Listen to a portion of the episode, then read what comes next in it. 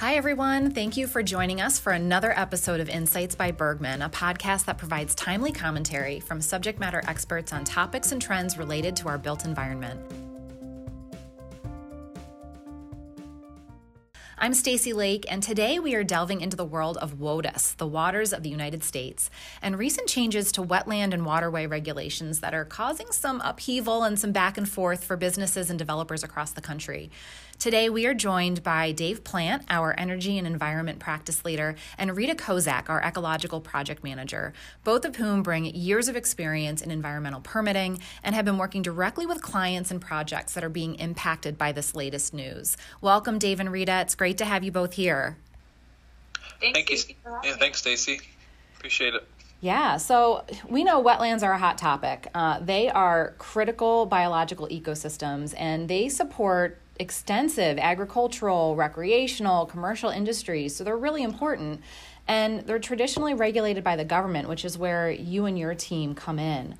Uh, can you give us some context around the work that the two of you do and, and what your larger team does for our clients? I know that your work touches uh, a lot of different markets and areas that we work in at Bergman.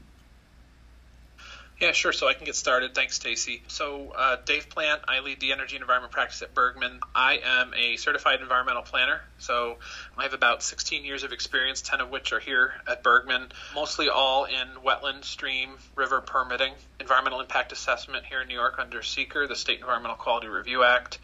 And you know, starting way back in the day, uh, delineating wetlands and streams for projects all over New York. Um, you know, and we've kind of expanded. Uh, you know, we really Bergman ten years ago didn't have an environmental practice, so we really started it and now have grown to over 25 people in five or six different offices in the uh, Northeast and Midwest. And our work has gone from just here in New York doing permitting, wetland delineations, threatened and endangered species, habitat assessments, SHPO consultations, you name it, anything ecological or environmental in New York to 23 different states and 20 other U.S. Army Corps of Engineer regulatory districts. Yeah, and I'm Rita Kozak, and as you mentioned, I'm an ecological project manager in the energy and environment group. Um, I've been with Bergman for five years now and have a total of about seven years experience in the field. Um, when I started, I was mostly focused on field work, doing wetland delineations, um, functional assessments, preliminary habitat assessments for threatened and endangered species, um, and then all the reporting that comes with that after the fact. And then I also have have a heavy hand in permitting for a lot of our projects for Section 404, Section 401. We've done Section 408 permitting um, with Corps civil work, um, NPDES permits, uh, T&E endangered species take permits, um, and then various state regulation environmental permits as well. Pennsylvania has state specific, New York state specific, Ohio, all the states that we work in are a little bit unique. And so we are um, focused on those state specific permits as well. Um, as Dave mentioned, our ecological discipline within the environmental group is about seven people. Um, and we have people that do field work, permitting, um, and all the stuff that I just mentioned. And we're doing, uh, as Rita mentioned, work from Maine to Texas, uh, out to California right now for our various uh, solar pipeline and other clients in other practices here at Bergman. Great. So, so you guys and and the larger team, you clearly have your hands directly in what we're talking about today. Uh, you know, there's been a variety of changes to the wetland regulations and permitting, and, and this is a big deal because whenever wetlands are involved in any type of project, um, they require those national permits. And it sounds like there are even changes happening at the federal level around wetland delineation, how wetlands are defined. Can you tell us a bit more about this?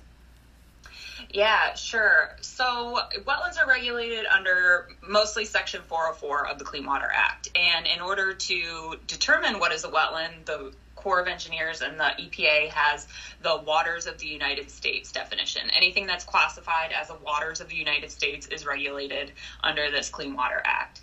Um, so going back to pre 2015, the clean or the waters of the U.S. rule was dictated by this court case called the Rapanos case, is what it's commonly referred to, and it basically sets forward the definition of the waters of the United States as um, traditionally navigable waterways, and then other types of waters, wetlands, streams, mud flats, sand flats, prairie potholes, all these other types of aquatic features that are also regulated as um, waters of the United States.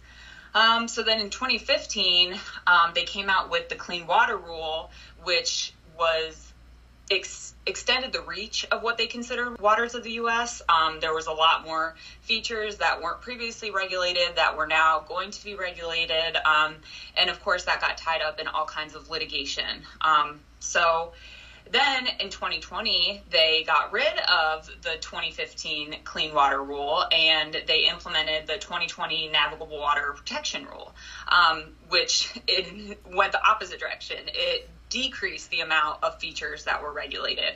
Um, you had to have a direct connection to tr- traditionally navigable waterways um, in order to be at waters of the U.S. Um, and since this rule has been in place, and with the new presidential administration, this rule has been repealed, and we were kind of floundering about where the waters of the U.S. was going to go once they repealed this. And the EPA and the Corps have issued guidance that we are now back to the pre 2015 Rapanos rule. So it's come full circle right now in order to be a jurisdictional water under the Rapanos rule, you have to prove a significant nexus to the traditionally navigable waterway. That's the main takeaway of the Rapanos rule, I would say, um, to determine what those waters of the U.S. are. So, a bit of whiplash happening. I'm sure every time there's an administration change or some type of new regulation coming down the pipeline, you guys are uh, eagerly anticipating what's going to happen there. It's really interesting how all this comes about so that's how they're defined, which clearly is a starting point for a lot of the projects that we work on with our clients. And then you layer on top of that the regulatory changes when it relates to certification and permitting. And over the last few months, there's been a lot of legal movement. Again, a little bit more of this whiplash going back and forth with um, the permitting and, and how that would impact our clients' projects. Can you give us a summary of what's happening with um, the national permitting and the water quality certification law? Sure, so I can touch on that. So, yeah, a lot has really changed this fall, and a lot of the rule that, and laws that were pushed through during the previous administration have, you know, kind of been halted or vacated in federal court.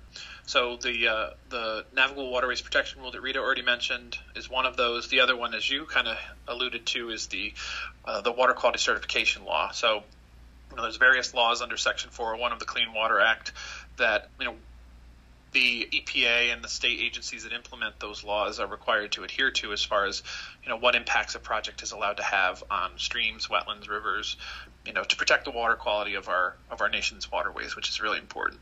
So, you know, when this this court case, Northern California uh, federal court vacated the the uh, 2020 or the uh, the water quality law of 2020, um, it really threw things into uh, confusion as far as you know what is the process, uh, both on a federal and state level, and um, you know how can the U.S. Army Corps of Engineers and the state agencies that implement the water quality law, how can they process permits? So. For a while in October, the Corps of Engineers had halted all reviews of their nationwide permits. You know, the very typical, simple, you know, low impact threshold permits that many, many projects you know, not just energy projects like Rita and I work on a lot, but residential projects, commercial projects, um, you know, dam safety projects, you name it. Um, a number of them have been affected, and you know, we'll get into that a little bit later as far as you know the types of projects. But um, so our clients were calling us and asking us, you know, is this true? You know, are we are all of our applications that are in with the Corps of Engineers and the DEC and other state agencies you know, we have no timetable now for when they're going to be issued. It's going to impact our construction schedule. It's going to impact costs lease agreements for you know some of our solar clients that you know go month to month, and a lot of wide-ranging effects that, that these changes had on our projects. And you know only a couple of the nationwide permits were affected by this change. Um, anything that relied on basically the 2020 water quality certification law. Um, so in 2021, the Corps issued some new nationwide permits for various types of projects, solar being one of them, commercial projects, residential projects. They relied on that new law. So those are the ones that the Corps basically said we're not going to review right now until we have more guidance from the Environmental Protection Agency. And that is 90% of the, the work, you know, the permitting work that Rita and I do are for those types of projects. energy, pipelines, solar, you know, residential, commercial. So, um, you know, it's funny. You and I, uh, Stacy, were just talking, and Rita uh, about um, we were going to re- record this a couple of weeks ago, and we're lucky we didn't because the the, the guidance has changed again. Yeah. um, yeah. As far as you know, the Corps is now back on, you know, reviewing these applications, um, issuing nationwide permit authorizations, and the state agencies like the New York State DEC are back to, um, you know, issuing individual water quality certifications, you know, allowing for the blanket water quality certifications, which, you know, if you're under certain mm-hmm. impact yeah. thresholds for the nationwide permit program, you don't have to go to the DEC. You can be covered under a blanket water quality certification. Those are being allowed to be used again. And it's leading into now, as the nationwide permits are going to be renewed in 2022, the water quality certification law is going to be changed as well. They're going through rulemaking to make a final water quality certification law. So there's going to be some more changes coming. And, uh, you know, it's our job on Rita's plate and my plate to inform our clients of these important changes because, you know, as rulemaking goes through, they could have big impacts on the way our clients are planning their projects. Right. I was just going to say, it sounds like it's the, the nexus for a ripple effect right in terms of timing and next steps. I mean did you have you experienced uh, or have our clients experienced a, a, backlog in terms of them turning around these permits now since we took that what month long pause before they they went back Yes, we we've kind of seen a slowdown in the Corps' responsiveness to our applications. Um, I think a lot of it is because they are trying to keep their heads around all these rule changes. Because if you think about the staff of the Corps and the DEC and all the other agencies, they're trying to learn this at the same time that we and our clients are um, in real time as these changes are happening. So um, there was a brief period there where when they paused um, they vacated the Clean Water Act Section 401 certification rule. Um, but now that that has kind of been resolved itself, it seems that the agencies are picking back up with the reviews that were kind of paused there for a while. Okay, that's good news. Yeah, and even before this change, you know, the Corps and the DEC and the other state agencies have had a bit of a backlog. You know, we are obviously still in the midst of a pandemic, and there is a, you know, not only supply chain issues but also labor uh, issues as far as having enough people to review applications and process permit applications in accordance with the timeframes that state and federal law require. So many times we are over those timeframes, and so we have to reach out to various agencies and you know uh, politely say, you know, hey, the timeframes for review are over. Can we can, you know proceed with our project? We realize you're really backed up, and you know we want to make sure that you know we're being responsive to our clients and keeping their schedule at the forefront of our mind. Sure, sure. And you you alluded, Dave, to a couple of examples of the types of projects. A lot of them that are impacted by this. You mentioned dams. You mentioned solar. Um, can can both of you give us a couple more examples uh, of you know these projects and how these permits impact what's happening with our clients?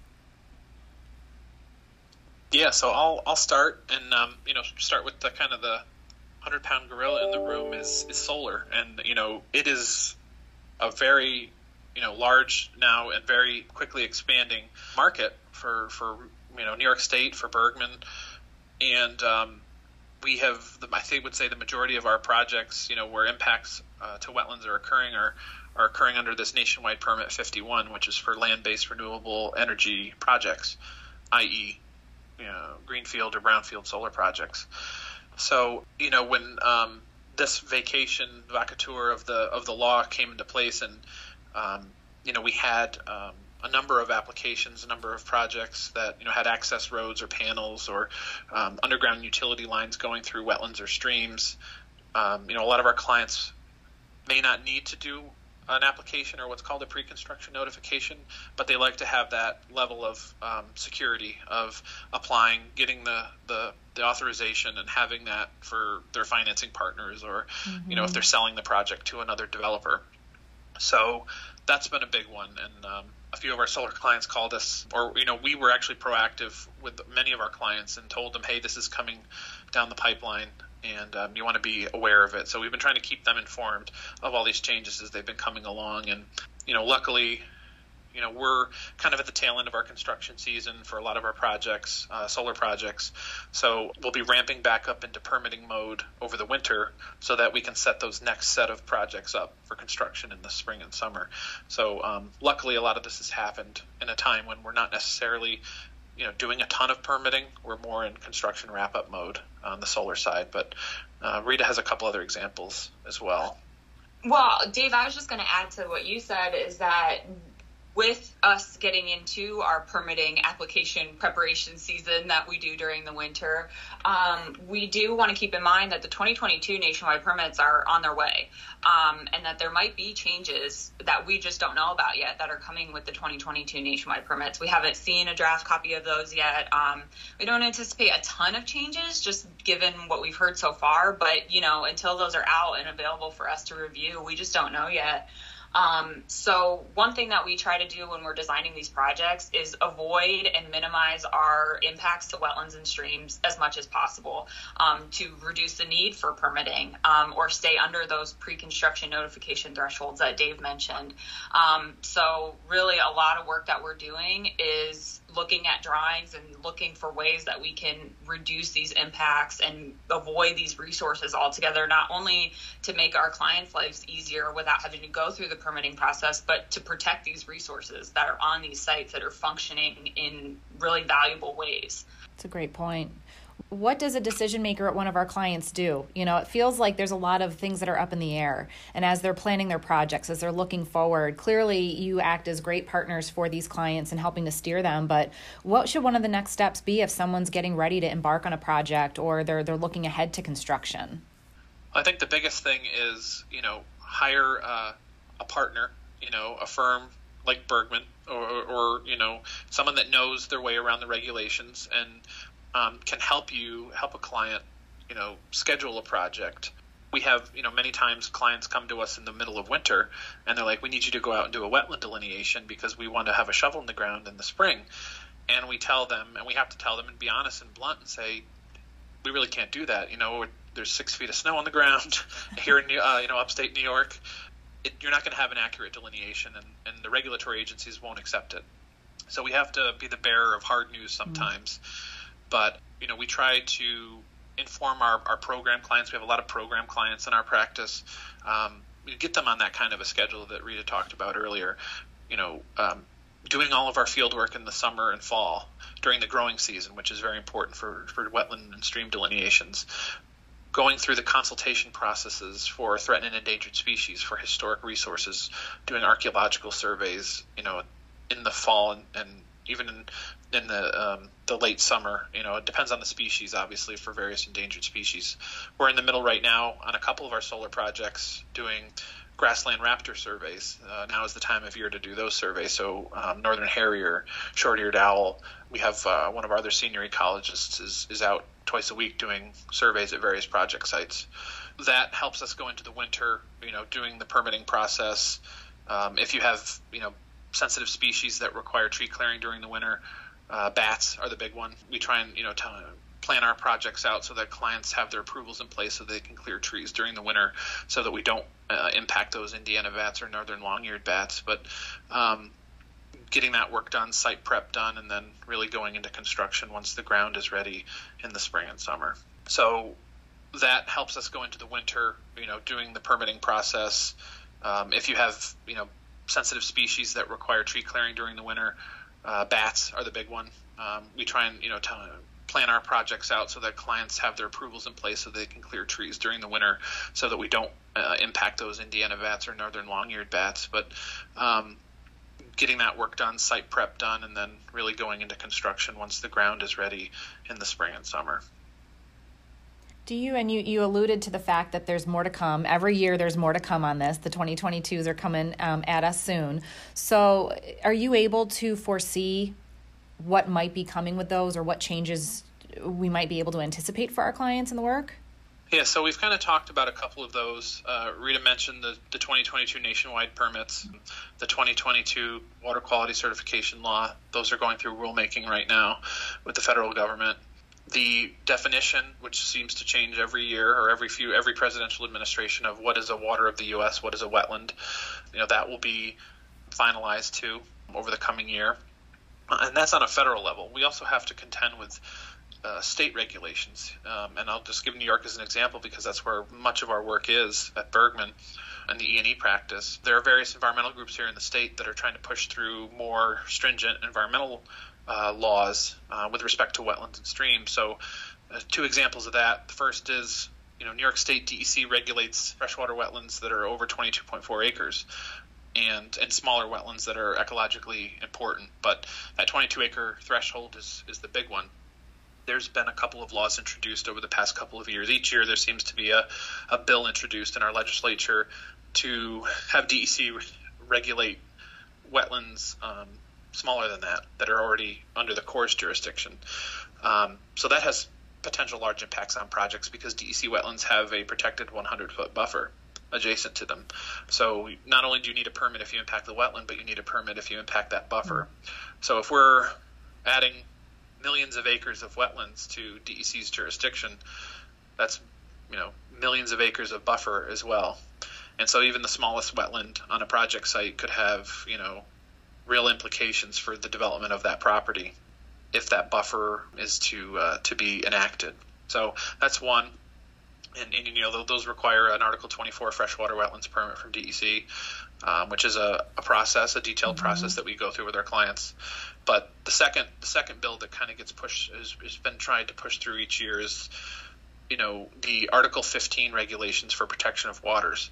So right now, DEC regulates navigable waters and uh, waters that are class AA to CT, CTS, trout spawning, trout streams. Class C streams, you know, with no trout trout designation, are not regulated by DEC. Other than, you know, if you impact certain amount of, of class c streams you need an individual water quality certification but um, this law is trying to get all Class C streams added into the Article 15 regulation. So, where you would need an Article 15 protection of waters permit to impact a Class B stream or a trout stream, they uh, the environmental groups are trying to get those Class C streams added to that. You know, millions of, of miles or thousands of miles of uh, of new streams under DEC's jurisdiction.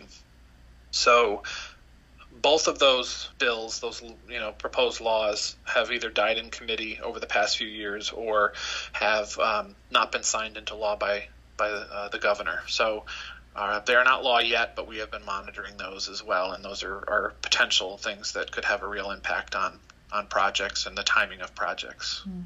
And then also going back to the federal side of things, um, so when the new 2022 nationwide permits come out, each state agency is going to have to issue their new 401 water quality certifications for the blanket for the new 2022s. Um, what we've kind of seen in New York is, is, the state that is really sticking out in my mind is that a lot of these projects don't necessarily like would not exceed the old blanket thresholds, but they're setting more stringent impact thresholds as part of the 401 process. So it's a project that maybe in the past wouldn't have had any DEC involvement. It would have just been, you know, you get your blanket water quality cert with your nationwide permit and you're good to go.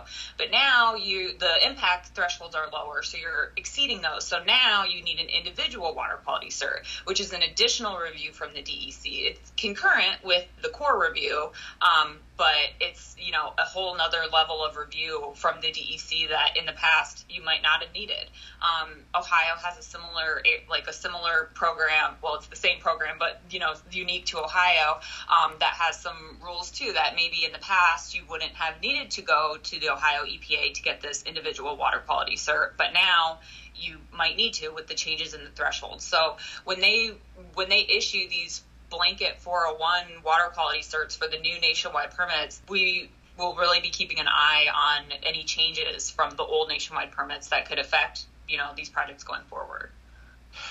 And, and, one thing I, I forgot to touch on earlier that I think also we'll need to monitor as these new laws come into place is a big, I wouldn't say criticism, but a big issue with the clean water rule that was recently vacated was the fact that we needed to do a 30 day pre application uh, notification, basically a request for a pre-application meeting 30 days before submitting a, a, an application to DEC or the Corps, and that goes to DEC. And, and with the vacation, that has been removed. So our clients have been happy about that because they've mm-hmm. been able to to shorten that that window for yeah. submission. You know, there's not a 30 day kind of waiting period that we that we have. Um, and then also at the end of the permitting with the 30 day neighboring waters review, where once an individual water quality certification is issued by DEC, they submit it to the Corps.